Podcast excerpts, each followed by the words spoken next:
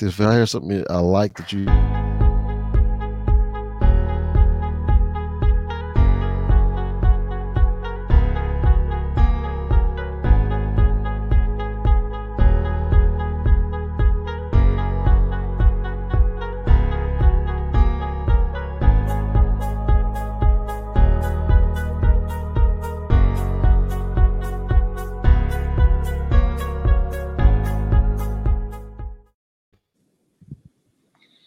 Hello, all. Um, welcome to another episode of Direct Shift Stories. Um, this is your host, Raj, and today we are joined by our special guest.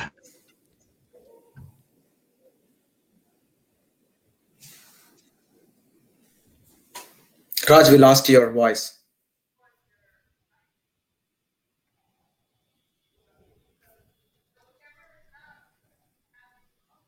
No, Raj, we can't hear you. It's okay, Raj. I'll I'll I'll take it from here. Thank you, Raj. Um, oh, I can hear you. I can hear you now. It's just when I said I'll take it from here. Okay, so uh, this particular episode will be about Back to the Future. Again, um, with little difficulties with technical um, glitches out there, we are going to discuss with uh, Rollis again. Thank you, Rollis, for being uh, here with us.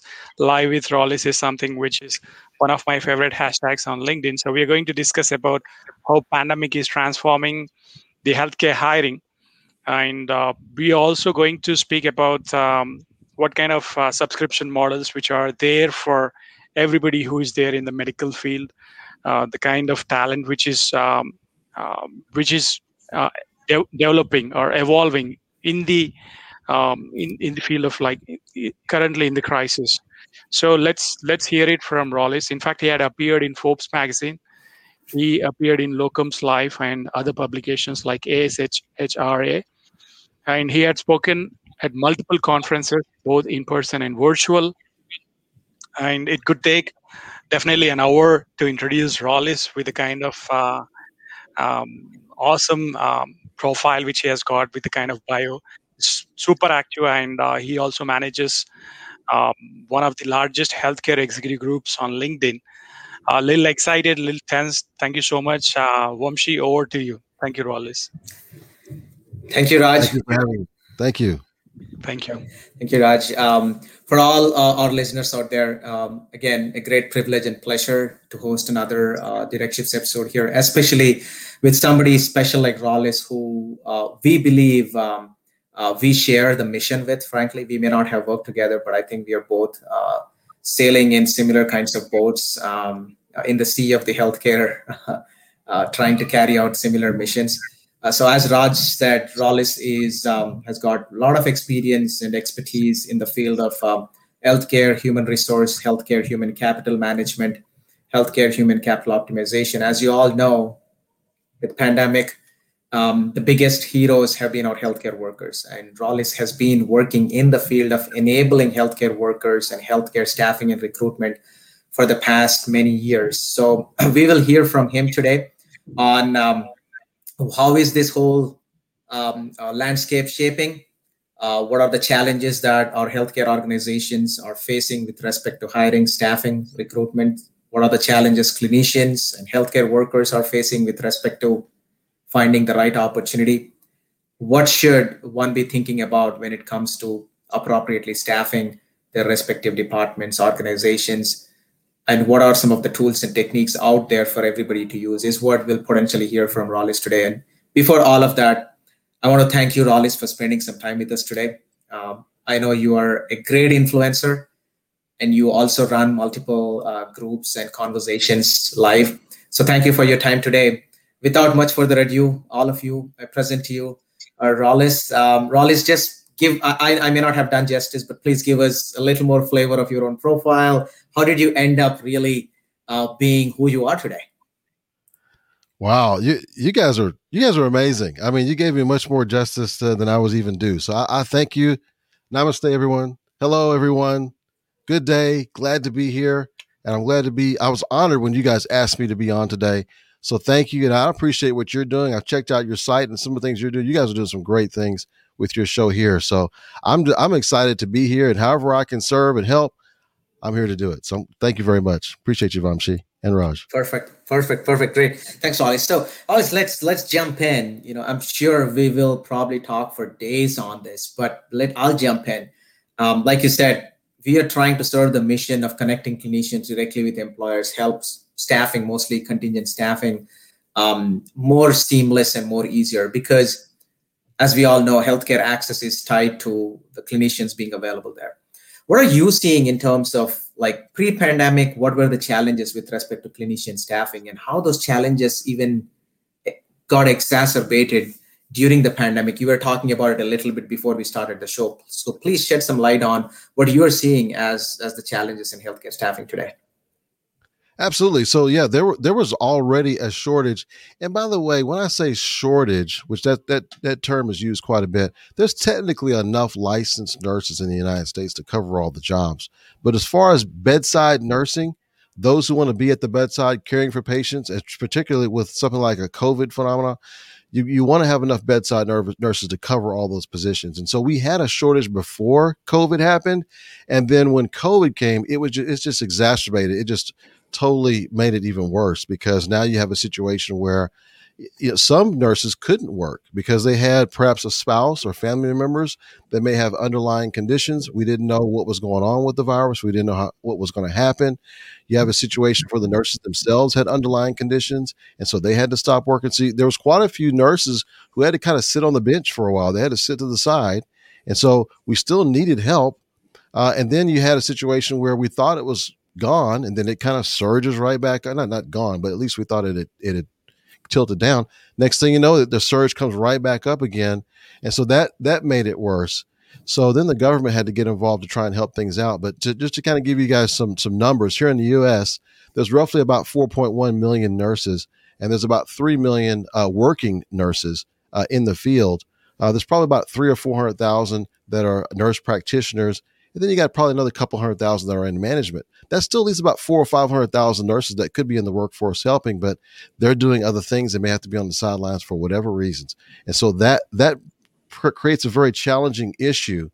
And then because there was such a shortage of nurses, what happens when you have more demand than there is supply? Prices go up, right? So now you have a situation where travel traveling nurses that may cost X amount now they cost two to three times as much for the same nurse for the same amount of time. And the nurses, to their credit, they feel like, and, and deservedly so, they deserve more money because they're literally, in some cases, risking their lives in helping these patients with the, with the COVID uh, and working in these COVID units. So that drove up their prices as well from a risk standpoint. So those are some of the d- dynamics that we're facing here in the U.S. And that may reflect some of the things that you're you're, you're facing, uh, your reviewers are facing in different parts of the world. Absolutely, absolutely. No, well said, Rollis. I think uh, pricing was just a function of how the demand and supply have always shaped up. Um, so I have a follow-up thought slash question to that. So there is urban, semi-urban, and rural organizations, right? I mean, urban organizations, the way when we work with them, they don't have much of a challenge in attracting the volumes of talent, volumes of workers. They probably have a challenge in kind of trying to deploy them, move them to where the need is, etc. Whereas when you look at rural healthcare facilities, they have challenges in actually attracting and retaining those staff. So constantly they're having to resort to multiple tools to make sure the right clinicians are there. So uh, from a from an organization perspective, um, when they're facing challenges with attracting the right clinicians, right volumes and right kinds, what should they be doing differently given the constraints that they already have? Mm, that's a great question.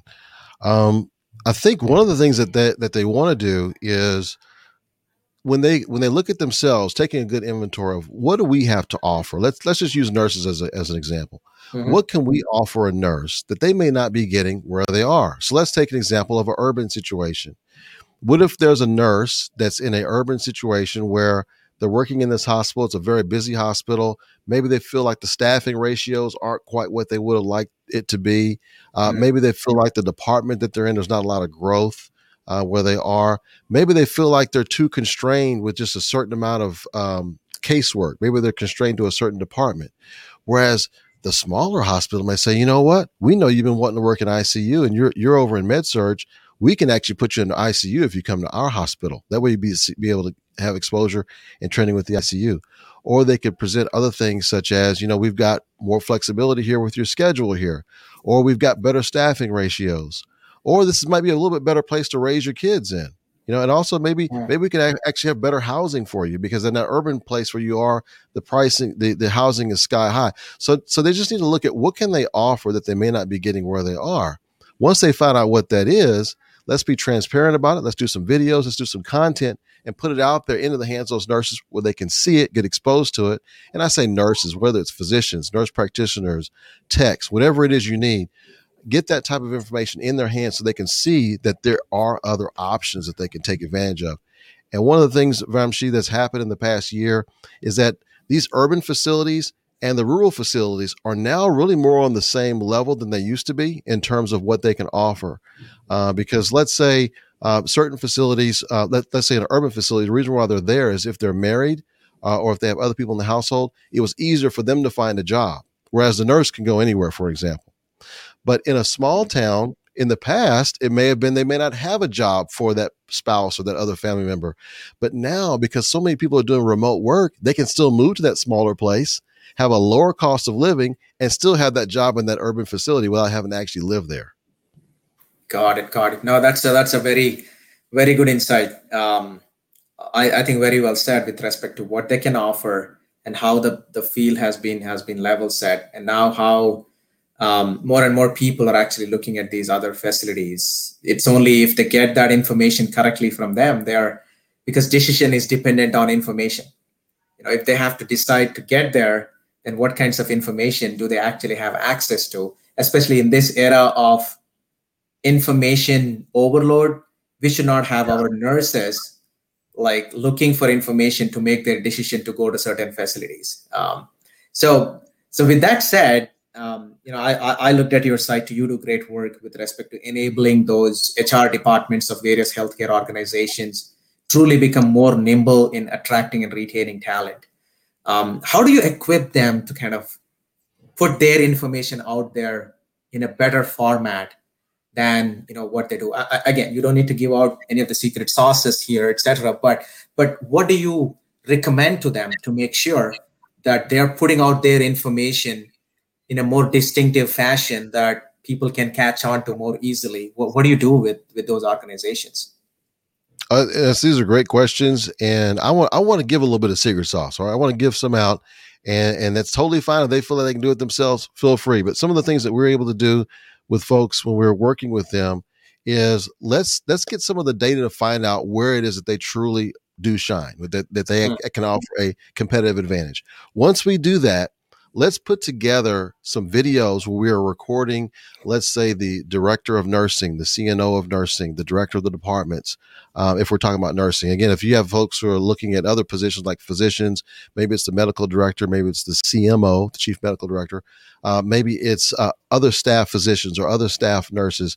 Uh, we're interviewing them. What's, what's some of the reasons why they came to the organization? Why do they stay there? Uh, what's it like to work there? What's your schedule like? You know, what's it like in terms of the, is it self scheduling? Are you able to get some of those uh, work life balance things in? Uh, what what are some of the other things that career progression that you offer at that particular organization or in that department? Uh, could it be that you have education things of those nature that you want to actually talk about that you do have education tuition reimbursements or helping to pay for school things of that nature. So we take some of those things and we put them in one to two minute video vignettes just like short little job previews realistic job previews of what the job is like. Now here's where some organizations fall short. The videos are too long. We found that hmm. if you have the videos around a minute that helps a ton Another thing is that they don't necessarily talk about the, what the nurse will be doing. They just talk about, oh, this organization is great. It's wonderful. Well, yeah, everybody says that. So that's not a differentiator. So, what are some of the things that a nurse would actually do there? Who would they work with? Give me some examples. So, having some of that in the video helps. Also, having shots of the organization uh, at work. Like, what would it, like, for instance, the nurse, one nurse told me, I don't care so much what the outside of the hospital looks like. I care more about where I'm actually going to be working. So show me what the equipment is like. Show me what the rooms are like where I'll actually be working. That's what's relevant to me. Show me who I might be working for, who I might be working with. Those are the types of things we try and put in the videos, right? So we have that in there. We keep them short. And then now, here's the big thing just because you make a video doesn't mean they're going to watch it, right? Mm. So if they make this video and they put it on their website, it's going to get like a couple hundred views and you've basically wasted your money, wasted your time. So what we do is we make sure we push that video out to the different places where the nurses will be actually watching them, right? So um, they're going to be on YouTube. They're going to be on. Uh, there's over a million websites in the United States. I'm not sure how what the worldwide numbers are, but over a million websites in the United States are on the Google Ads platform. So being able to push the videos out through the Google Ads, through YouTube, Facebook, Instagram, LinkedIn, and then we're about to get into TikTok. TikTok's it's really hot right now. It's been more so on the organic side, uh, but now they actually have a paid platform. And so your viewers, if they're not if they're if they're not familiar with this, you can post something on the internet, post something on Facebook or LinkedIn or any of these platforms for free, right? But mm-hmm. how many people actually look at those things? If you don't push it out, they're not going to watch it. Unless it's some viral thing. Yeah, obviously it's some kind of viral thing. Once, yeah, they'll, they'll look at that. But if it's talking about your, your facility and your job, just, I mean, let's just, let's just be real. They're not going to look at it. Okay. I, I've, I see examples of it every day where they might have one like, a couple of views. That's it. It's a waste of time. So what we do is we make sure we push it out through the ad platform, and we literally get thousands upon thousands of views. I mean, one one search we're working on right now. I just looked at the numbers just between now and the first of the month. We have twenty thousand views, and we don't just create one video. That's another thing I think we're, here's another secret sauce thing. Don't just create one video. Create tons of them. You need to have a library because who wants to watch the same video over and over again? And we know it's going to take more than one opportunity, right, for them to watch. I mean, I've heard seven times. I've heard ten times. I don't know what you think it is, Vamshi. I don't. I don't know what the number is, but they yeah. have to see it several times. What, what, are your thoughts on that? How many times do you think that it's going to take for them to take action? No, yeah, you know, that's a great question. My number has always been seven. I somehow always, okay. always pick seven because, and we try to use that number quite diligently as well, which is when we're creating campaigns like email campaigns or video campaigns or short bursts of text campaigns, etc. Our personal ego tells us that yeah i've done it twice we should have gotten a response by now but it is never the case you know you should put your personal professional ego completely aside live off of the data evidence and say unless you have done it seven times don't expect a response so that's how we have actually approached it. So, so that was a great question and great way to put it, which is it's not enough to create information. You have to create the right information multiple times and push it out in the right channels so that you feel that it is your responsibility that it reaches those people and then it becomes their responsibility to take action.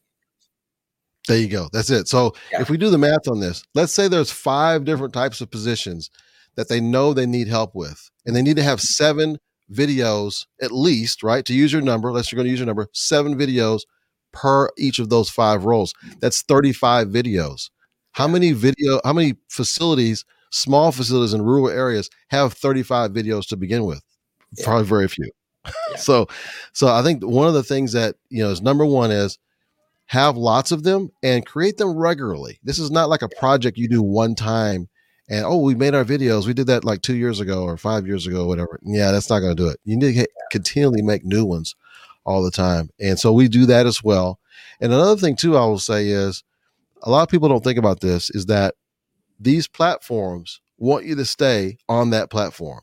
So if mm-hmm. we're creating content for, let's say, Facebook or LinkedIn or whatever the case is, we want to be cognizant of that, that when we're creating any type of organic content, uh, content that we didn't pay for that we're just posting that it doesn't immediately take people off the platform. We want to have some nurturing with them on the platform first. So maybe instead of taking immediately off the platform, I'm just going to use LinkedIn for example. Maybe we instead, if you're doing an organic post, you might put the link to your job post actually in the comments and just mm-hmm. talk about the job itself and the interview and all that, the, the video and all that is, is in the main part of the post. And they, when they see you post something, they have an opportunity to maybe click on your profile and then go to your or your company page, go to the company page and look at that there first, and then maybe they apply. And let's say they use the LinkedIn application to actually apply. What is that going to do? It's going to tell the algorithm, "Oh man, this is working. Let me, let's let's push this out some more." So we try and do some little things like that to to just keep that in mind. Obviously, if you're paying for an ad, you want to get them to your website. So by all means, put your link to your website in the ads. We do that all the time. But just that first step, we don't want to miss that step. That keep in mind yeah. that the, the the main thing that they want to do is keep people on that platform. Yeah, no, I, that, it's a great point. Great point. You know, very recently, one of the clients that we were working with, you know, it's a small story. You rightly said, if they have the right information, then you can attract the right talent um, one of the nurses we, we deal a lot with contingent staffing. One of the nurses that we were trying to deploy um, uh, at one of those my chicagoland hospitals she said it was troublesome for her to get to the hospital. The first day she tried to go there for interview it was not easy. She doesn't like the area etc etc and she was in two minds whether she actually wants to do that. But we knew the hospital really needed that position to be filled quickly because the patients were hurting. So just a matter of actually calling her and telling her this is the population that this hospital serves. This hospital is known for this, this, this. This is a kind of service to the community that they're doing. And you're telling us that it is hard to get to that hospital. It's actually not that it's hard to get to that hospital. The hospital is situated in a region which is underserved, and it is the go-to hospital. It was just giving her the two-minute spiel on why that hospital is so important, the way it is, that mm, has done the magic. She was like, that's great. You know what? I want to be a part of that mission. So you said the right thing. I think it's about also encouraging and working with the healthcare organizations to put information out there about themselves that will help them attract the right staffing. Absolutely. Absolutely. I love that. So you're hitting on something I think that you traditionally the contingent work staff um, part of our industry, which you you serve, has been incredibly useful in that they have taught um, nurses, uh, practitioners, uh, physicians, what, what have you. They've said, look, we want to find out what you're looking for. And once I find out mm-hmm. what you're looking for, I'm going to be able to help you find the right spot for that. And then once you get that, in, that, that, that information on the front end, you're able to use that information to come back to them because you knew that was important to her, that it would be important to her to serve a certain population that's underserved.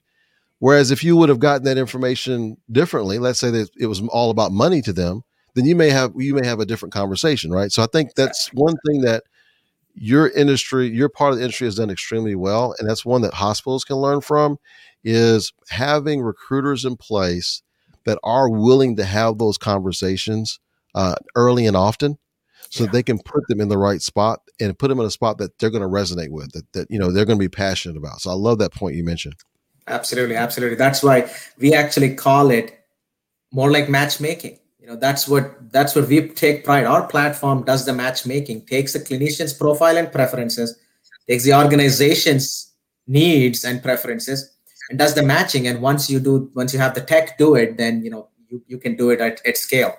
And that's what you know we are trying to do and serve the industry with. So, so thank you for that recognition. Um, I, I don't know how much time you have, Rollis, but I could go on forever with you, frankly. But please stop me if, if if we have to stop. But I do have one more thing that I want to touch upon with you. I think will be very important for our audience to, to know about. Job descriptions. I think I think job descriptions is far due a big revolution. It's like the way the job descriptions are written and presented today, it's been the same way for the past, I don't know, ever since I was I have known job descriptions. They've looked the same way.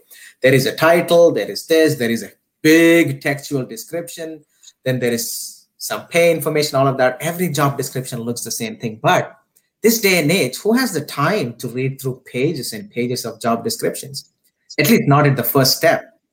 So, what have you seen as the evolution of the job descriptions, and what have you seen as to be working really well in capturing attention and in actually doing the job that it is supposed to do. Details can come later, probably, but what are some of those key small changes that people can do to job descriptions to catch attention properly? Oh, it's, it's a great question. And it's something I partially learned part of this when I was in the contingent staff business, and we just kind of carried it over to recruiting is that there are certain key pieces of information that that job seeker wants that they care mm-hmm. about and a lot of times that's not found in a job description. So we don't want to make any HR departments too uh, nervous here. We're not saying we get rid of job descriptions. um, that can let's leave that in the internal department. But when we're talking about job postings, where we're trying to get people to want to apply for this job, yeah. let's take that job description, let's tweak it quite a bit. Let's talk about things that they're actually concerned with. Um, you know, if, if I'm a if I'm an OR nurse, for example, I know what an OR nurse does. You don't have to explain to me everything that an OR nurse does. But the things I do want to know is what's the schedule like? How often am I on call? What kind of cases am I going to do? How many people are on my team? Do you have techs? Do you not have techs? Do I do it on my own? Um, so those are things that are going to be more relevant to me than just telling me that I need to be able to lift more than 20 pounds and know how to work a computer. Uh, and then, so I think we need to get more cognizant about what information are these nurses looking for. They also want to know about things like salary, like what's what's the mm-hmm. pay looking like, what what's your benefits like. I mean, how many job descriptions have things like that in it? Let's say zero, right? Most most yeah. do not have those types of information in them, and we also see a lot of copy and paste go on. And so we'll, we'll just say, okay, well, this is a job for a nurse. Okay, we'll just copy and paste the last nurse description, and that's what we'll use. So we want to make sure we don't do that. We want to make sure it's it's actually customized to the job. That's something we do a lot. And I think another thing too, Vamshi is very important, is large blocks of text do not work. That people just they skim read that. So what yeah. we do is we try and make sure that we put like like bold writing in there. We've got bullet points in there, lots of things to show that there's variation, so it's a much easier read. And then also we break up the text with videos. So we usually have about two to three videos in each of our postings so that they can take a break and look at that. And another thing is fine. I'll give another little trick. This is an interesting trick is that we were noticing that on our job postings, the nurses a lot of times were not actually viewing the videos. We're wondering why, because like, hey, those are short videos. We know these work well because we've already run numbers on. Them. We know they're good videos. Why aren't they? What? Why aren't they looking at them? So I actually, um, actually uh, uh, what do you call it? Uh, I'm, I'm on I'm online. I'm watching the nurse, and and I said, look, I want you to look for a job uh, while I, while while I'm here. She's okay. Hmm. So she started looking for a job. She opens up the job and starts looking at the job that you know I wanted to see the videos on, right? And I'm noticing she's not clicking on the videos. There's like five different choices of videos on the page. There's some on the sidebar. There's two or three in the job posting. She's not looking at any of the videos. I'm like, so I, I couldn't stand anymore. Vamshi. I finally said, um, I noticed you didn't click on the videos. Why didn't you click on the videos? She goes, um, you know what? I didn't even notice. Uh, I'm just used to them playing by themselves. I was like, oh. So, like, That's think about it. Facebook, yeah, Instagram, Facebook, LinkedIn. Yeah. The videos play by themselves, right? Yeah. So, what we started doing from then on is we actually make the first video, in a lot of cases, just start playing on its own with the sound off so they can turn the sound on if they want. And of course, we have captions on all of our videos. So we found that the views went up instantly once we did that. So that's just a little another little trick we learned. Wow, that's such a great insight. You're absolutely right, though. It is the behaviors have been shaped so much by these large social media companies that we sometimes don't even know that how the behaviors have existed now. Uh, so all of that's a great point. All of our because all of our clinicians are normal people too, just like us. I mean, we are all I don't want to call victims of social media, but we are all some practitioners of social media. Let me put it that way. so, yeah. so yeah. and we all have behaviors that have been shaped up by social media. So, how are our information designs catering to those behaviors is such an important thing to take care of. Oh my God, I already feel so much more knowledgeable, Rollis. but that's know, I, I, love it. Yeah, this this has been great. I, will give you a couple what, what's couple of quick little tips. Um, most people in the United, I don't know about other countries, here in the United States, uh, roughly about 80% of healthcare professionals that we have run the data for are using um, Apple products. So make mm-hmm. sure that whatever you're showing shows well, whether it's your website, whatever you're showing, shows well on Apple products, whether it's an iPad, iPhone, that sort of thing. Another thing we've learned is that most of your folks who are looking at jobs are looking at them on Mondays and Tuesdays the most. That's that's the we get the highest amount of traffic on those days. So if you're going to do something new, you're going to try some new stuff with your jobs. Um, try and get them out by maybe like Friday or somewhere before that Monday starts, so they can so those active candidates can see your jobs um, a lot quicker. That's another little tip. And then also another tip, one more last one is on a lot of social media, you want to have the square format.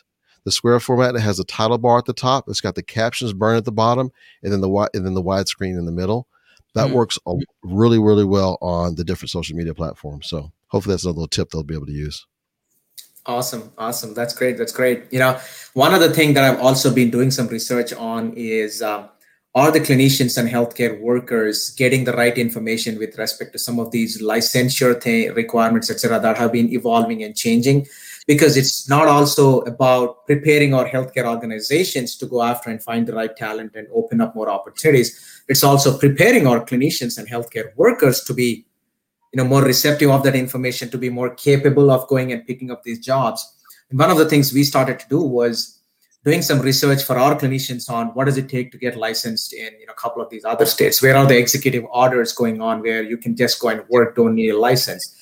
Where are mm. emergency licensing going on where you can get a license in two weeks? You know where where is the license backed up so that you might want to put the license right now if you want to start working in six months so some of those things are also um, research and activities that we have been doing to help our clinicians and healthcare workers. Uh, any any thoughts there, Rollis? The, what you have seen? How is the how is the healthcare workers side of this equation preparing themselves um, so that the whole recruitment space looks much better? I think those are great points. What you're doing, anything you can do to help them from their perspective, um, they're going to remember that. Um, yeah. I, in fact, recently I've talked with several nurses when I say, you know, when you're when you're looking for a job, when you think of recruiters, who do you think of? And instantly, a person comes to mind, and that person may be someone that they met when they were still in school about maybe how to get a resume, how to get your resume together, how do you how do you uh, apply for these different jobs, and what things you should do on the interview. Uh, so that that early work you're talking about, working with the universities, and helping them get their license, that's stuff that they will remember. And and so if I think it's a great uh, strategy. The other strategy I think that probably tend to work also well is giving them information that they would like. Like sometimes what we'll do is we'll say, look, if you want to know what, for for example, the perm side, what the sign-on bonus, uh, relocation, retention, and, and, education reimbursements, what that looks like, we can give you a list of those and help you out so you can find something that's good for you. Just little things like that, or just informational stuff about things that they should have on their resume that's that'll help them to be uh, more more uh, attractive to a potential employer. Anything that they feel it's high value, I think definitely goes a long way with those healthcare workers. Perfect, perfect. Uh, great points again. Rollis, I want to be respectful for, to your time. This has been a great 35, 40 minutes that you know I've spent. Uh, I already feel like like you know like they say, um, it's better to speak with an expert than to read a whole book. Uh, that's how I felt for the last 35 minutes. Um, I'm sure we'll have more opportunities to collaborate, and I'm, I'm looking forward to those things. I already feel that there is great synergy, and I hope our audience saw the output of that synergy and got some good information out of this session. Any final thoughts from your side? Well, me too. I've really enjoyed this discussion. You know, I, have learned some things here from you as well over some of the things you guys are doing, which I think is great. Um, we, you know, one thing I will say is that this is a situation where this is not going away. Contingent work staff is going to be needed for a long time. So what you guys are doing is very, very needed uh, in this marketplace. And then on our end, we're going to continue to do what we can to help organizations to attract those folks who want to work there permanently. So I think you know, there's an old saying that there's a rising tide can lift all boats. So really, all of us can make the community better as we help others. Uh, we can all help each other in this process. So I've really enjoyed this this several few minutes I spent with you. Absolutely, Rollis. Definitely, we can all help each other. You know, especially when there is synergy, and and we are trying to infuse a lot of tech into this space. That's where we have a lot of differentiation. So, so I totally agree with you. We can rising tide lift all boats. I would. I'm, I'm going to remember that. Uh, we definitely look forward to that collaboration. Uh, thank you all for listening and watching us today. Uh, I hope this has um, moved the needle a little bit for you all and help you with some good information. Uh, and once again, Rollis, thank you so much for your time today. Raj, back to you. I, I would say um, that Live with Rollis is another show. Probably this experience makes me feel that uh, rock with Rollis. There should be another hashtag saying rock with oh, Rollis. Wow, wow. let, me yeah. you, let, me give you something for that. I like that. Oh, yeah. okay, the kind of insights which you shared, the user behavior or the autoplay of the videos and the nurses and all of them. In fact, the social media chains made us um, get used to what are the things which we do normally on uh, Instagram or TikTok. But thank you so much for all the listeners. If you're watching the replay, do share in your feedback. You will be able to catch this live again on Google Podcast and Apple Podcast, and we'll share you the recording Rollis. And there'll be lots of other snippets of this which you will be seeing on the social media channels. Awesome. Thank you awesome. so I much. Posted, I posted this on my my uh, LinkedIn just now as well. So thank you. Perfect. Yeah. Thank you. And uh, thank you so much, everybody, for tuning in. And we'll catch you with another episode of Direct Shift Stories. Take care. Thank you all. Thank you, everyone.